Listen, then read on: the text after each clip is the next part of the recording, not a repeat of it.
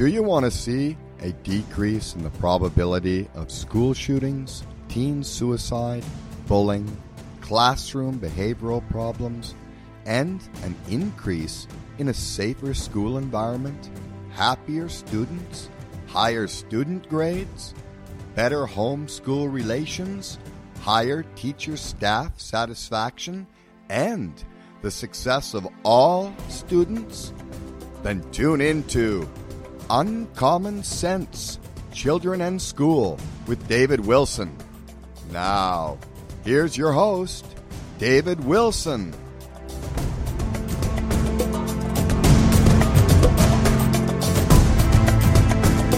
Hello, everybody. Thank you to that intro for that intro from BBS Radio. Uh, this is our third show. We're on every second week, and uh, just trying to get out there and back in the game because I think it's absolutely necessary at this time in our culture that our schools are really struggling, and I think I had some answers back in 2006. I wrote a book called Uncommon Sense Children in School. I was in the school system already quite a while, and I worked with kids at that time for quite a while. And I just saw things going awry. And uh, not that I was a genius either. I mean, I have three graduate degrees in the area, and I was a school psychologist. I had a degree in school psychology. But just common things, things that if you just sat down and talk about, and listen to people, you'd say, okay, we're we're getting off track or we're on the right track. And uh, you know, once I started thinking about that, once I started thinking about that, I said uh, we got to get this out there, and I had a passion to write that book, actually, which started probably in 2004. And I had a passion to write that book because really where we were lacking was relationships between the home and the school and just from that core concept, created tons and tons of problems. Uh, for example, the, you know, the parent that said, you know, while while he's with you, he's yours. And then a teacher said, I'm not here to deal with behavior problems. Well, those questions should never be posited to the so called other side. There shouldn't be another side, it should be a team. And of course, uh, when the child is at the school, the school is what they call in loco parentis, but that's in place of the parent during those hours where the parent's not there. It doesn't mean more powerful than the parent, and it doesn't mean that they can make decisions and totally run the child uh, and, and, make decisions for the child as if they are the parent. It really means uh, they're just with us for today, and we're going to do the best we can with them. But ultimately, that parent still has to be, remain involved and from the other perspective, a teacher can't say, I don't deal with behavior problems because that's the school today. I mean, we have some exceptional schools that don't, but you know, we expect today that our teachers are able to deal with behavior problems, and uh, unfortunately, they're not getting enough training. Some teachers just get it and they understand what to do and they're good at it. A lot of other teachers need the training, and in higher education, you know, one class in behavior management does not make uh, the situation any better. So there's lots of teamwork that needs to happen, and I saw it coming. And I have some examples, and unfortunately, I got a great example for you today. And please, you can call in, uh, you you know, throughout the show. I I'm waiting for the number to pop up on the screen, but you can call in at any time during the show, and I'll give that to you as soon as I see it and uh, ask questions. Uh, please, please uh, feel free to do that once we get that number up. But the other thing is, uh, we we expect to to have our schools do everything they need to do to keep kids safe, but we're not given the tools to do that. So one of the things that came up today, and this was just new information that uh, a friend of mine uh, shared with me in their school system. And they have a program, and I, I don't even want to say the name of it because I don't want to give it any attention, but it's a program that allows a child to take a temper tantrum. And they said they let the child's tantrum just come to an end, and they don't want to interfere with it. Now, I again, I'm attaching common sense here, and I'm saying I'd really want to talk to the person that talked the school district into that program, and and how how is it possible that you can do that in a public school system? When one child has a temper tantrum and disrupts a whole classroom, it's not just about that one child. You have to consider the 27 other, let's say it's a basic 28 child classroom. You have to consider the other 27 children. You cannot allow a child to just wear out their temper tantrum in a school system. For one, it scares other children. It shows the other children that the school district and the leaders don't have control of the situation which is uh, a very, very scary feeling, especially for the younger and the older grades. Matter of fact, even more so with the older grades because those kids can do greater physical damage uh, the bigger the kids get. So if they're allowed to walk around a room and threaten and tantrum and knock a desk over here and there, and you're going to say, we're going to wait till it's over. Uh, you you've created a whole bunch of different problems. You've created some kids in that classroom that don't even want to come back to that classroom. You've given that student more power. And the odds are is that they're going to do it again. So you you i don't understand. I this is again this is my connection why i say it's uncommon sense because really doing things today in the school and countering these kinds of things is really uncommon sense we've just lost it we've actually lost it uh, my you know when i i give the example of a a teacher that a child had a tantrum in the classroom and I was working with the child for quite a while, you know, outside of the room in different arenas and the family. And, you know, together we decided that this little fella needs to apologize when he has a tantrum in the classroom uh, before he re enters the classroom. He needs to apologize to the classroom.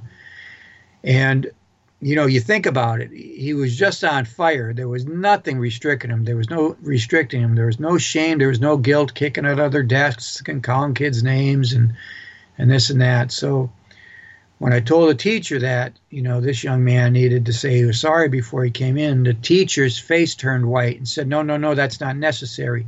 And almost begged me in front of that child not to have that happen. Now, I obviously couldn't make the child. I just said, you know, young man, you you've got to do this. If he didn't do it, we would have walked back out of the class, walked back out of the classroom, went to the office, and called the parents. But and they would have understand because we had talked about this. So he mumbles it under his breath after great stress from the teacher, which the children seen. And one by one, every child in that classroom started welcoming him back in, saying, It's okay, it's okay. And he was going through some tough times, and the kids knew it. These are young kids, they're very perceptive. So he was welcomed back in and forgiven. And that's really what we want people to do when they say they're sorry. But, you know, in terms of the teacher, I think believing that this was shaming him in public by making him say he's sorry or expecting him to say he's sorry. I'm thinking the shame came when he made the fool out of himself and, you know, walked around the class kicking desks and doing this or that. The shame did not come when he was asked to apologize to the classroom. That is common sense. So I really believe what we have to get with our schools is back with these basic human human uh, rules for decency with each other it's saying you're sorry. It's saying, please forgive me. It's saying thank you. It's saying you're welcome. And by the way, I'm not just talking about the children. Teachers have to do that. It's a great time for teachers to model if they made a mistake, to tell the children and tell the class that they're sorry. Now, unfortunately, we have egos that get involved. And one of my, my stances is that when you're leaving your house in the morning as an adult who works in a school, it doesn't matter where. If you're on the bus, work on the bus, work in the kitchen, work as a secretarial staff, work as an aide, teacher, principal, superintendent, whatever. Leave the ego at home. Very hard for board members and superintendents. I understand that. We've we've got to, we'll touch on that later.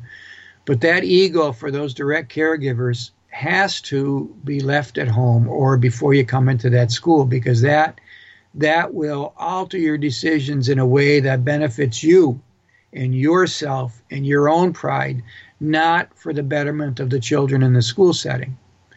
And we want to model that for children. Let go of your little pride. Pride, pride does a lot of damage to people. It stops you from doing the right thing many, many, many times. And there's some good pride when you're proud of yourself for doing something. But when it comes to problems and you just can't say I'm sorry, can't say forgive me, can't do this, that's your pride coming into play and your ego I'm, you know, believing that you're bigger than the situation and you don't have to do that. So this is part of the things that I talk about, but the first thing that I want to say is if we implement a program to turn your school around, if your school's having problems, and if you're listening to this, your school's probably having some problems. And again, I need that number on the screen for my friends at BBS Radio. Uh, I can't locate it to have you call in. Uh, I'd like them to put it on the screen so so we can get you guys to call in. I'm looking at a previous show to see if I wrote it down. And it's an 888 number, and it's probably on you, the, the site, uh, the website that you clicked onto. And I'm going to try to find it in my notes here. And we'll see if we can find it here. It's a 1 627 6008. That is the number to call in if you have a question you want to pose to me and we can talk about it. 1 627 6008. And again, my name of my book is Uncommon Sense Children in School by David M. Wilson, Wilson with two L's. You can find it on Amazon. I have a consultation website called uncommonsenseconsults.com and uh, we can possibly set up a Skype presentation for your school, or if you're in the northeast section of Pennsylvania, I can actually visit you. So there's lots of things that I want to get done on this website, but let me say the first thing that has to happen if we're going to turn your school around and get things back to where they're, they, they, they're supposed to be, and not worrying about school shooters, having teachers that are happy, decre- increasing staff retention, decreasing the dangers in the school, increasing you know student interaction, uh, so many things, and increasing grades.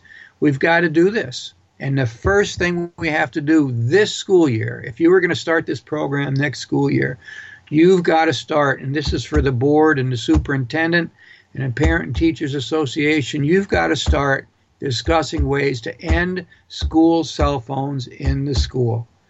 They really have to go.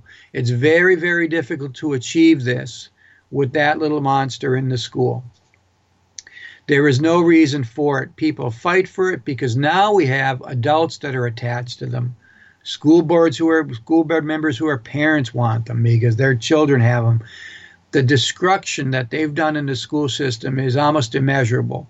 And if you do your own research, I, am not a person that's going to do all the research for you. I'm going to say do your own research and check out the schools that have gotten rid of cell phones or set a school fo- cell phone policy.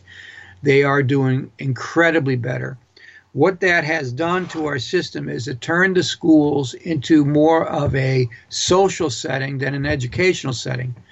And I'm not being naive, it was always social because we went to school to see our friends and interact with our friends but we did you know some were in our classes but we we we did interact with them before school. We interacted at recess. We interacted at, in our gym classes. We interacted at the end of the day. We interacted in some study halls. But now children are allowed to call while they're in their classrooms with their phones in between their legs and they're communicating and texting each other. And this is a, also a foundation of cyberbullying within the school system. They're not necessary.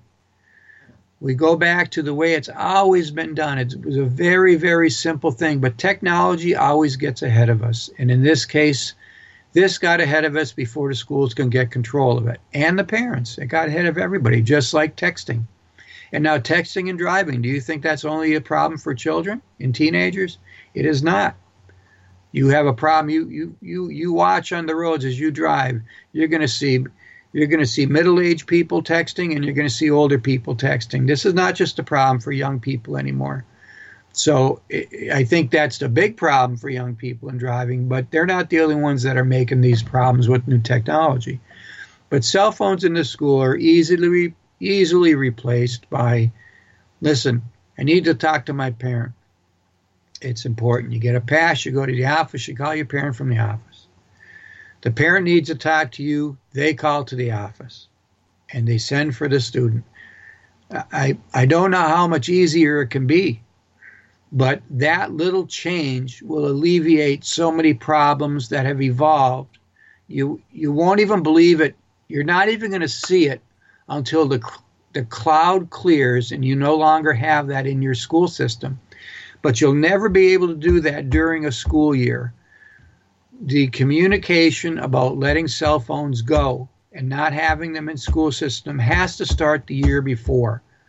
So, you know, now is a good time your school board member put the policy together with the PTA and, and all your thinkers, uh, your higher level thinkers, put it together and tell your students this we're ending this school cell phones in the school system in the year school year 2019 2000, or 2020 and 2021 there will be no cell phones from students in the in the uh, school so you know that's the first step uh, one of the things I heard today, I have to run this by you. When when my friend was talking about the tantrums and allowing the tantrums to go on, I, I had so many questions and about it. It kind of blew my mind because it gave me some more information to talk about, more than I really wanted to talk about.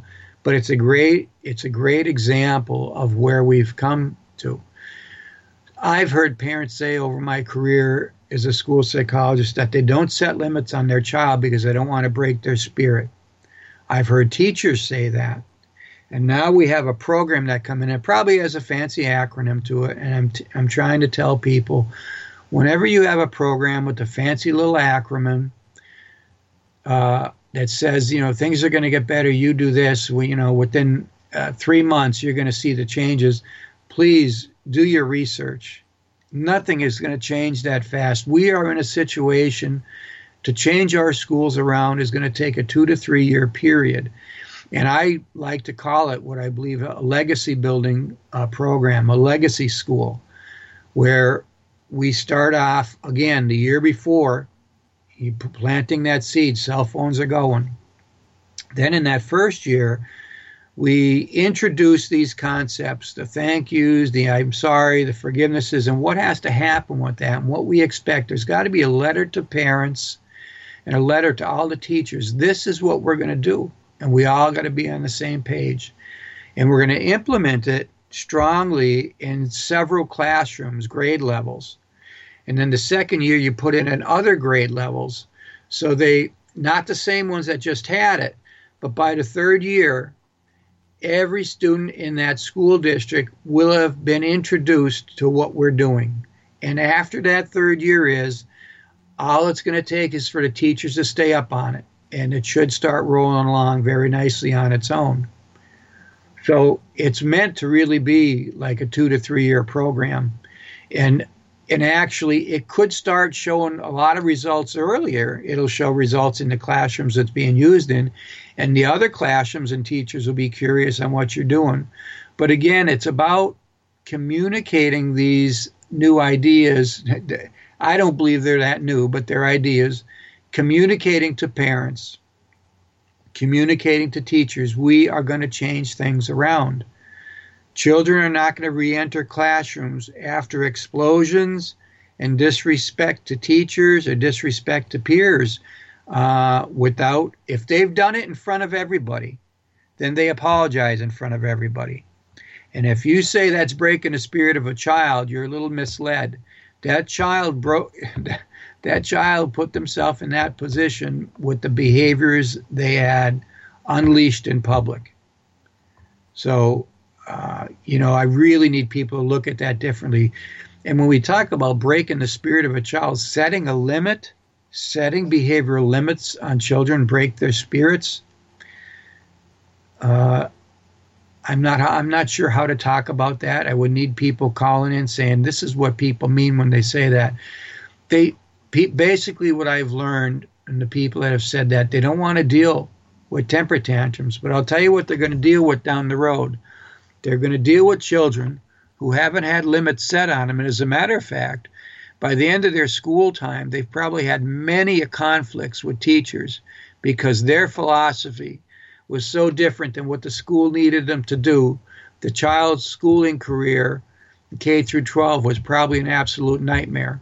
So they're going out into the world having been protected by their parents from having limits set on them. So, what's going to happen in society?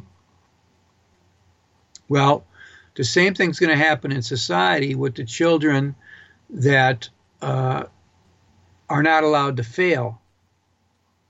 So now you have children that fail because they try uh, uh, very, very hard, but there's something else in interfering. Either it's emotional, you know, behavioral, uh, uh, special needs cases, you know, learning disabilities, the cognitive disabilities. That's different. You know, you you work with those children differently. But you also have children that just don't care about being at school, and they don't want it, and they don't put forth the effort. So do, do those children get C's and D's just to get them through? Because they're not working hard. And a good teacher can tell who's putting effort forward. Most good teachers can tell who's putting the effort forward. So does everybody automatically get C's and D's? And then that parent wants them to go to college. What do you think is going to happen when you go to college? Do you think college gives out grades? Uh, they don't want anybody to fail? Absolutely not. College, tech schools, if they go on for that. As a matter of fact, even employ when you're going for employability, because I don't just believe in college. I think employability training is huge, and there's a lot of kids that'll do great in it. Uh, but even in employability training, if you're not trying, do you think you just automatically stay hired? So all of these things matter. You know, they matter greatly. So they have to be talked about. Again, the number to call in is 188 627 6008. And we're talking about concepts that I wrote in my book, Uncommon Sense Children in School, back in 2006 uh, on Amazon. And you may also want to look at my website, Uncommon Sense Children, or I'm sorry, uncommonsenseconsults.com. And I had uh, some national interviews on that that are taped on that site, and they had to do with school shootings. So here's here's uh, some information on school shootings. When was the last time we had a school shooting where weeks and weeks after they learned this about the child?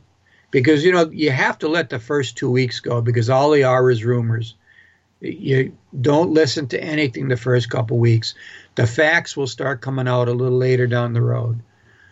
But when was the last time you ever heard this from somebody after the rumors wear down and you're getting the facts that, man, that was a strange thing because this child was so social. They were in one of the nicest social groups in school.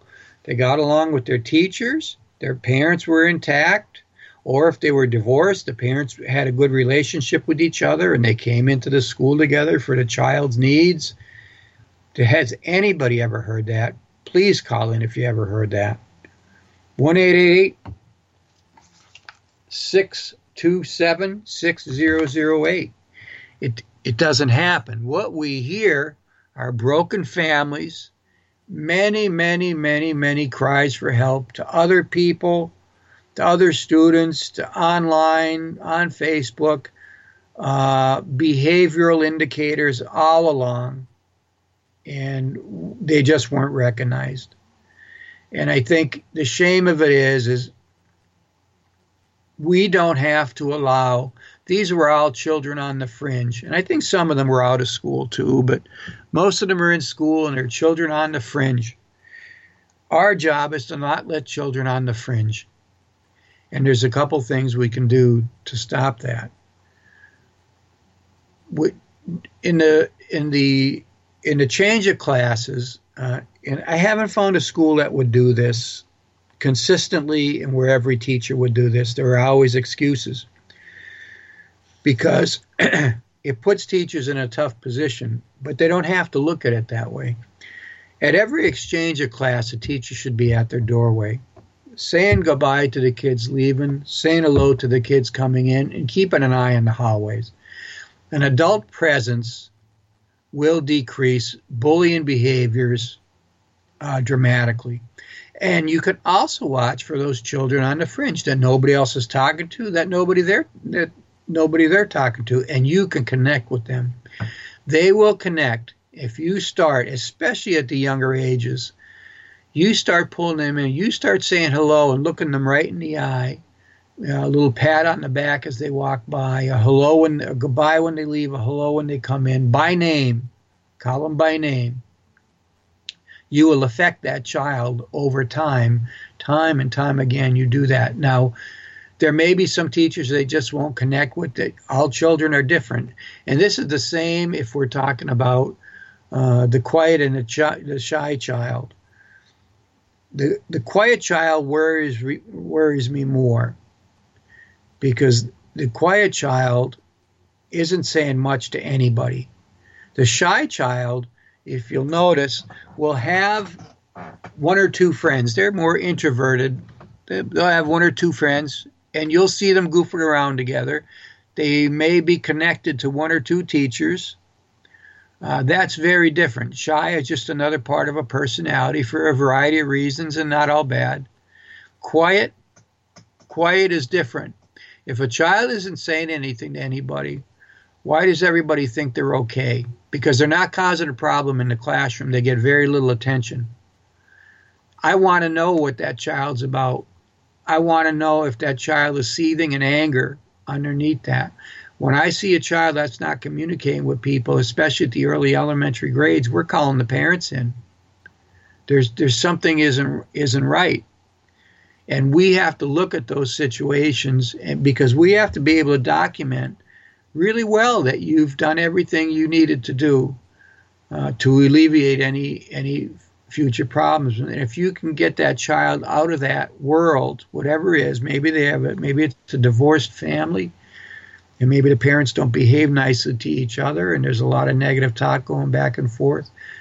That's all workable because whether you realize it or not, the non custodial parent is supposed to be invited into the schools for all the meetings.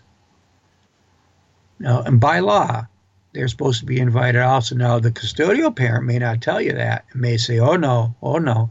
But you have to do the counselors, the principals, you've got to do your own research on that because if you if there's a problem that you guys can resolve between those two parents and show that child that you, the parents are going to pull this together for you for school they may not like each other too much, but they love you and they're going to do whatever they need to do to get you to school, get you through school okay.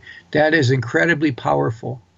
Now, if one parent shows they just can't handle it, then that's another issue. Then they may you, you may have to look at a different avenue. They still have to be communicated with. We still have to expect them to do their role when they have their every other weekend or however it works. Uh, I don't believe in suitcase children. I don't believe there should be equal custody. I think that makes life and that, that custody agreement the pr- child's problem. Now we have a child that is exhausted, going back and forth from home to home, never having any roots. If two parents are both mature and they're still loving and they care about their child, they will be okay with one of the parents being the custodial parent because they're going to be able to communicate beyond what the court says, for one. But that child needs roots in one place.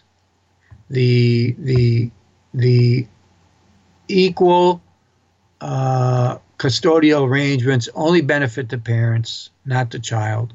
So please remember that. Uh, not necessarily a good thing. They get tired after a while. So so anyway, getting back to those quiet and shy things, all those things need to be assessed early on. We can't have, I'll give you an example of a situation in high school where we had a very angry, angry child. Kind of quiet, not many friends, if any. And sometimes most of those kids, they do have friends, they have like minded friends. That is where the fringe goes. They'll connect with the negative energy But I said, when was the last time we had the parents in? And I was told, oh, I think the child was in 10th grade at the time. They said, probably back in second grade, parents don't come into any meetings. I said, that's not acceptable. To me, it's not acceptable by law because when you tell a parent you need them at the school, and this is the strength of the school and the backbone of the school, you've got to pursue this like it's going to save the child's life. You've got to pursue this. This is unacceptable. A parent, at least one, needs to be coming to that school when you need them. And really, you want them there on a regular basis. I always told people, I I would take the parent that was calling me every day and people thought they were pains. I'd take them any day, any day over the parent you never heard anything from. As long as they weren't always placing blame, they just wanted information. If it was always you people, you people, you people, then I would I would address that. But the parents that just want to be involved daily, that's all right. Try to work with the parent who doesn't want to be involved. It's uh, near impossible. You can use children and youth. You can say, This is not acceptable. We need you in here for the care and the management and the success of your student. Pull on heartstrings. Uh, most parents have them. And when they they know that you truly love their child and want the best for them, uh, most parents will come around. And I'll give you an example on that. We had a a young man, and the boy was maybe third grade only, very obese, and uh, being picked on, bullied. And I had just come to that school, and I said, "What have we done with the parents?" And uh, the response was, "Well, we, we can't really do anything because the mom is very obese." So that meant that a dialogue about obesity was off the table.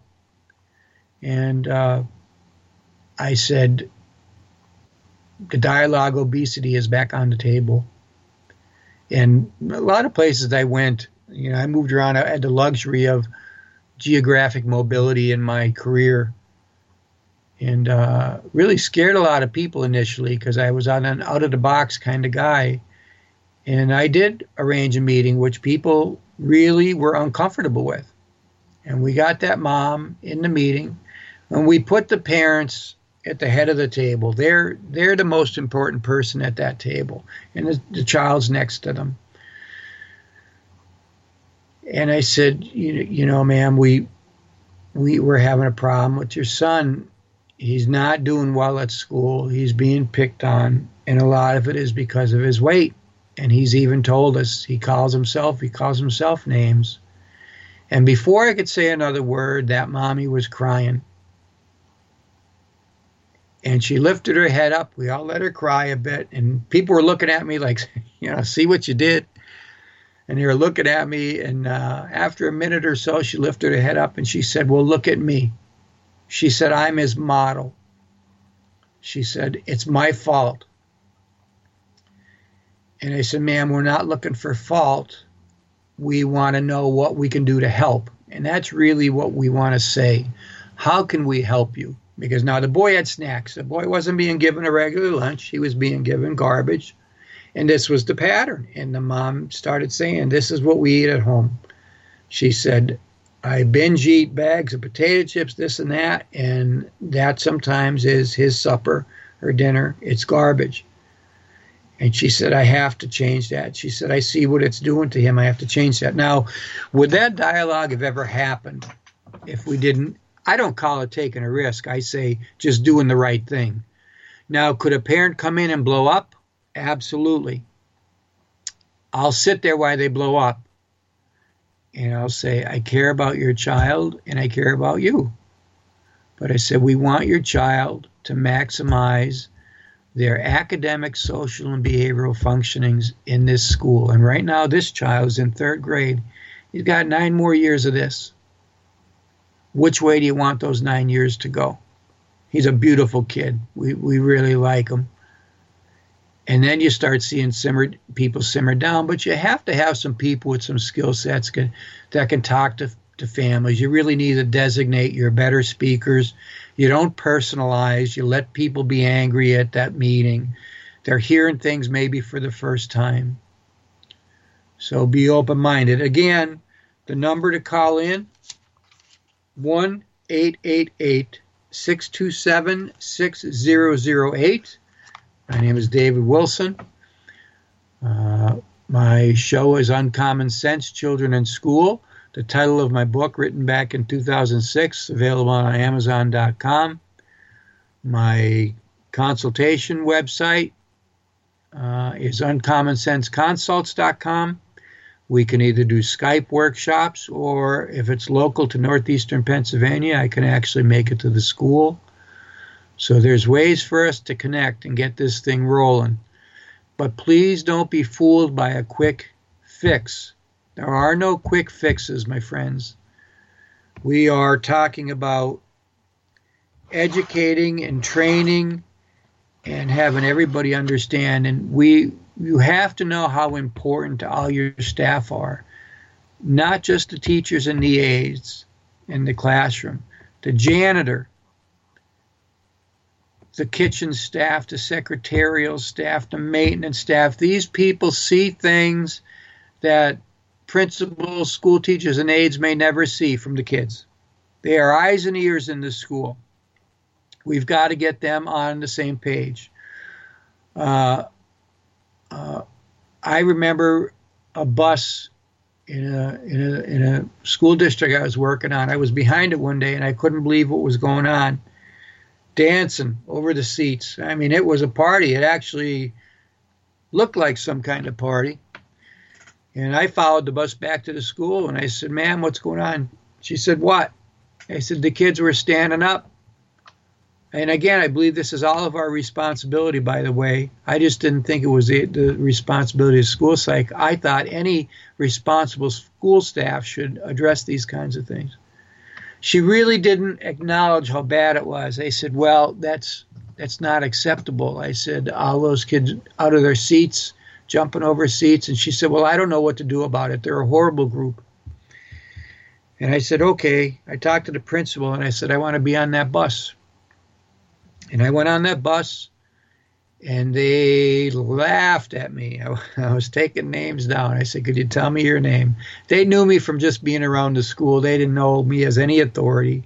And that's okay. I just said, I asked them to sit down. They said, Who do you think you are? I said, Just just an adult on the bus trying to keep this safe. What's your name?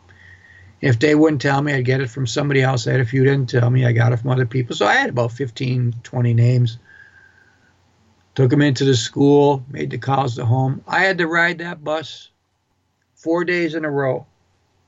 On the fourth day, everybody was in their seat, and I was saying, Good job.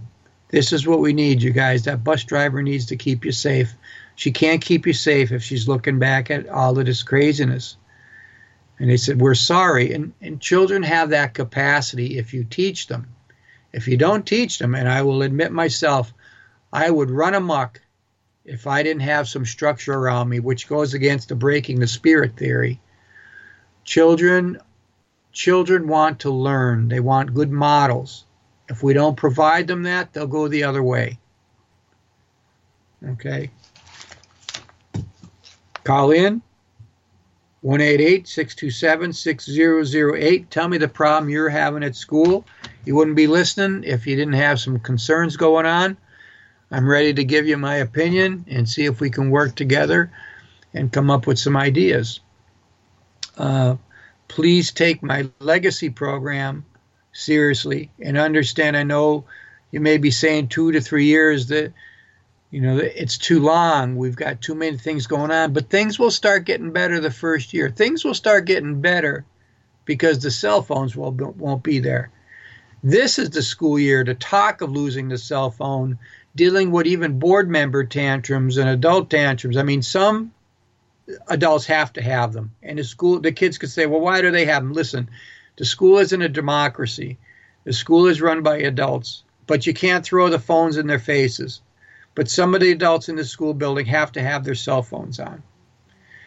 Uh, that's just life. It doesn't always seem fair, you know.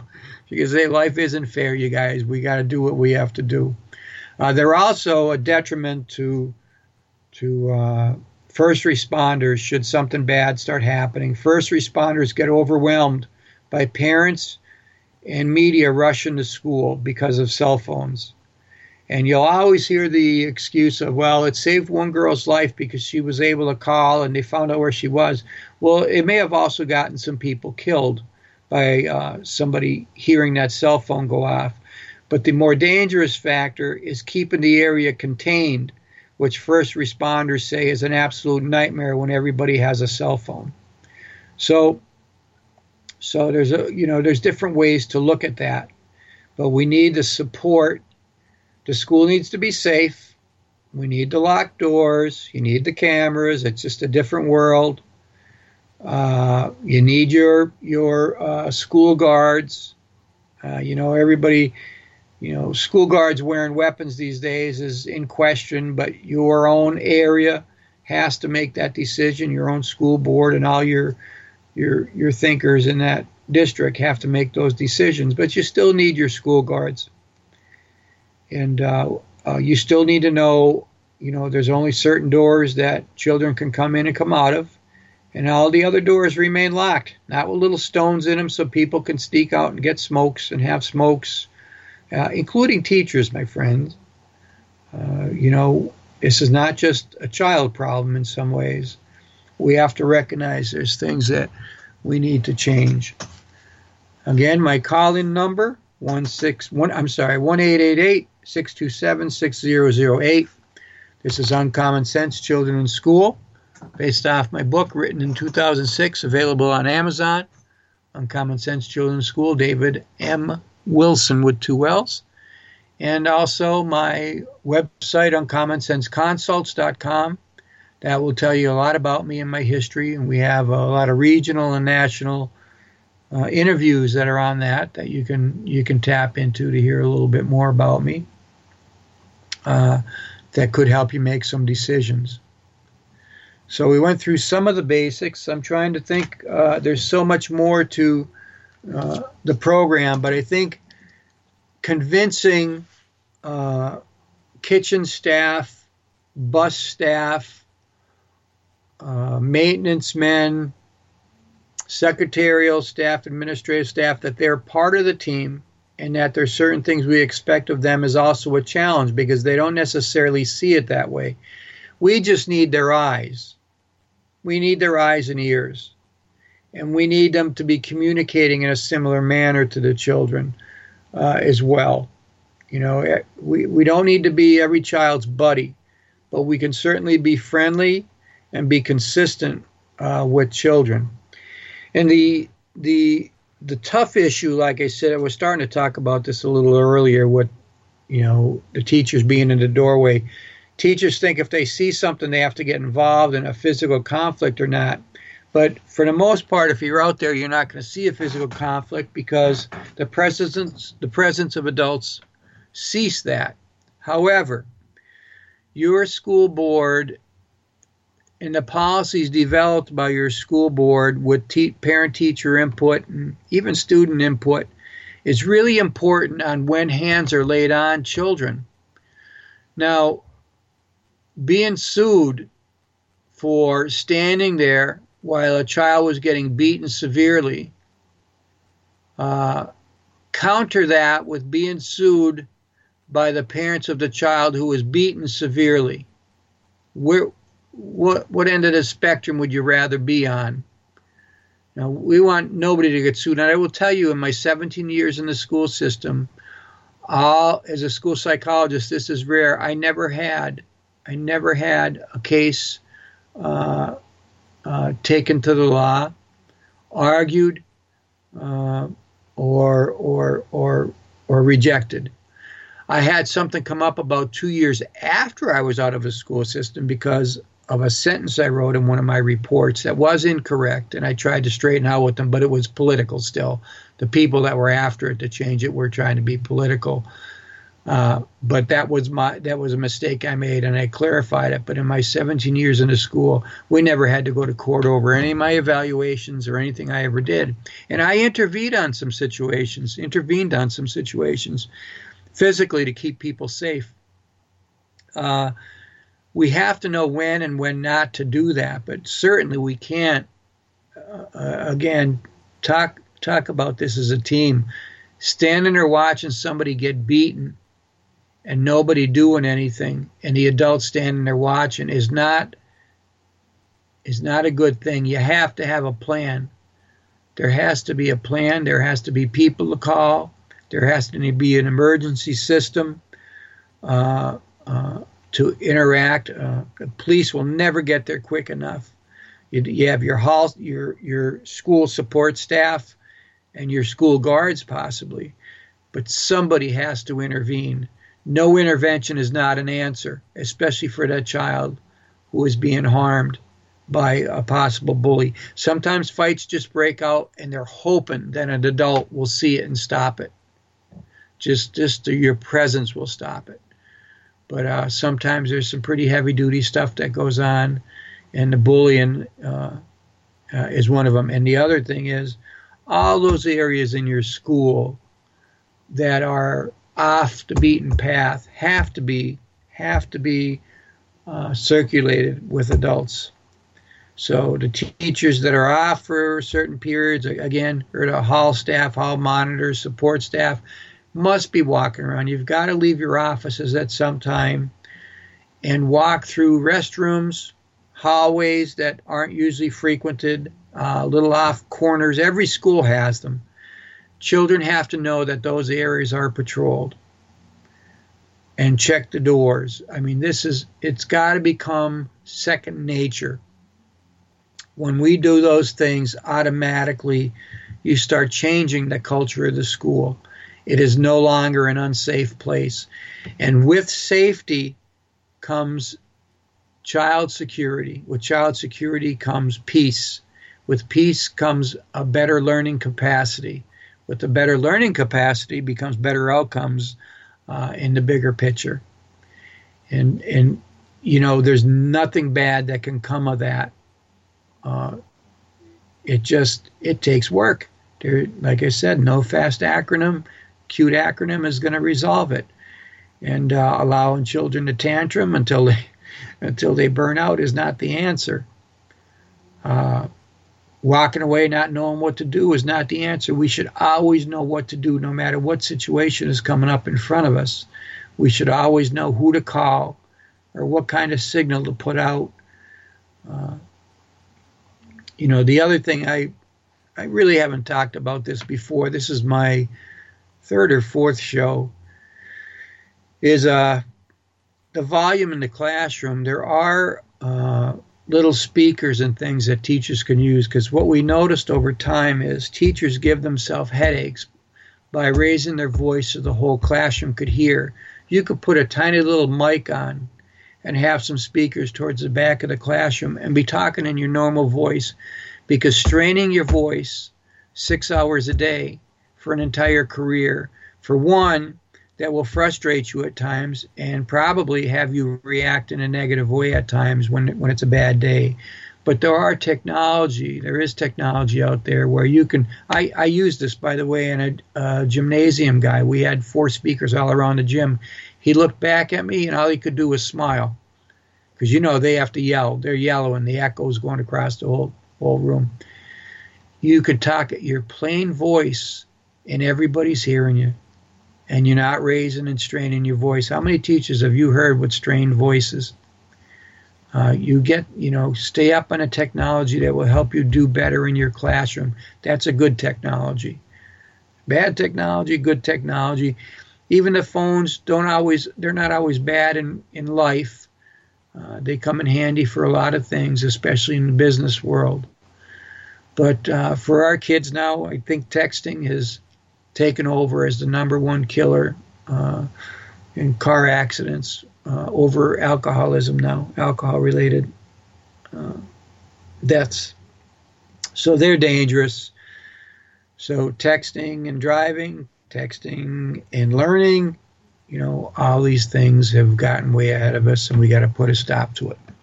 So if you are interested in this kind of dialogue and further in this, please again the number is 1 627 6008. We're coming to the end of our show, so I'd love a call. And we can see if you think I'm on the right page or what we need to talk about for our next shows. Next week It's going to be a repeat of one of my shows because I'm going away for a few days, or not next week, in two weeks. I do every, a show every two weeks. So they will be playing one of my previous shows. Uh, uh, and, and they're all kind of right now until I get more calls coming in to talk and ask questions. They're going to be similar. I I end up mentioning something different every week because uh, there's so much information to go over and and and work on with people and share with people. It's I, I love it. My passion is to just keep talking about how to better the lives of children, and everything I make, my even though this is a passion, everything I make half goes to my nonprofit called A Thousand Brothers, which is uh, a ministry to serve families who have lost a child or children. And that started because of losses in my own family and seeing the losses of children in schools. And uh, I drop everything, all the testing, everything gets dropped. And there's a legal amount of time to get that testing done. So what I would do is I'd work in the evenings, I'd work on snow days, I'd work on weekends uh, to get caught up. But when a child dies from the school, everything stops, and I work with that child, that child's friendship circle, siblings, parents. I do whatever I can from my position in the school and I work with uh, the teachers who are closest. That's the most important thing. And then I work on getting people back into a routine because routine is what saves a lot of people. Get back into a routine, not to forget, just get back into the routine. Uh, it's harder with siblings because they are so greatly affected, and we don't know how moms and dads are taking it, if they're together or how they're taking it. I find those kind of things out to help. But that's my nonprofit so, you know, anything I make selling my books uh, goes to that. I have one Christian fiction novel out there called A Wisdom Child that really was developed to help people understand children better.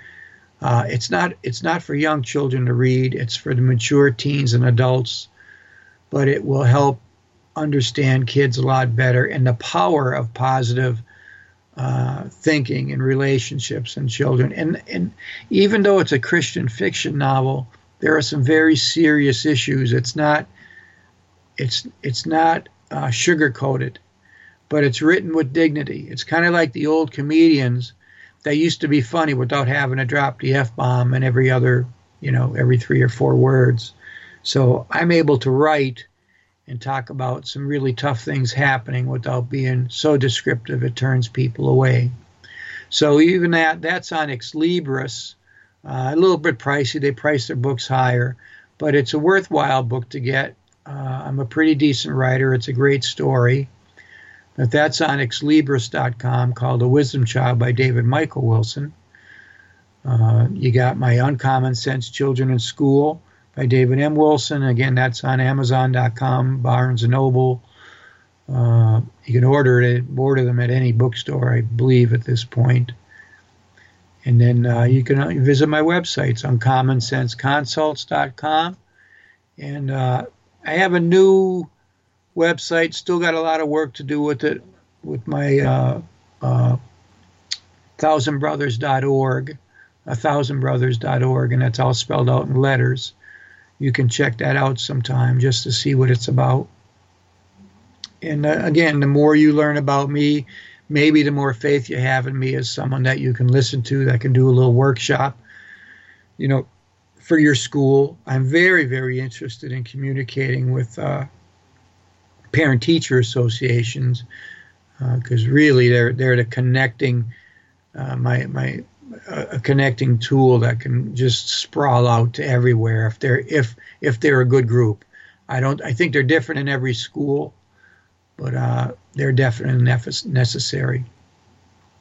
And I'll I'll end on this note tonight. We'll talk about what do you do when you get a bad teacher and they have tenure. Don't get fooled by that tenure argument teachers can still be let go if they have tenure. You just have to do better research and documentation. A bad a teacher who does a bad job ex- affects lives exponentially for the next 20 or 30 years of their career. we, that doesn't have to happen. And I'm not trying to get people fired, but I'm just saying there's some people out there that don't belong in the field. Good research, good documentation, those teachers can be let go also. Don't fall into that trap of thinking that. So there's so many different things we can talk about, and I hope the next time we speak again, my next show in two weeks is going to be a recorded show, and I will be back on track in a month, and I hope that I get enough followers that are going to call into that that number, and uh, you know the the one eight eight number six two seven six zero zero eight. Start calling in so we can start having some dialogues. Uh, uh, to meet your school's needs and really consider some big changes. And you, we can talk about if it's necessary in your school or what your school is doing right that you can share with me. Because I'm open learning both ways. I want to teach, but I also want to learn some new things. So it's a two way street. Uh, my ego is left at the door before I walk into the room and get on the, uh, the Skype network and uh, we'll just we'll go through this together and have some fun while we're doing it. I want to thank those who are listening, and uh, my friends uh, uh Doug and Don Nussbaum from the BBS radio station. They're doing a great job, and please check out their other shows. A couple good guys and a good good station to listen to and learn. I thank you so much one more time for the attention that you've given me and for clicking on me and listening for a bit. Uh, hope your weeks till we speak again are safe and happy, and and wish you well in your work with the kids and your fellow staff. And uh, that's about all I have to say. And just keep hanging in there and doing the right thing and fighting that good fight. And it is the good fight when your career is all said and done, you can step back and be very, very proud of yourself and what you accomplished, and especially if you help develop a legacy program school. That's what you're handing down to the children a legacy school. Thank you very much.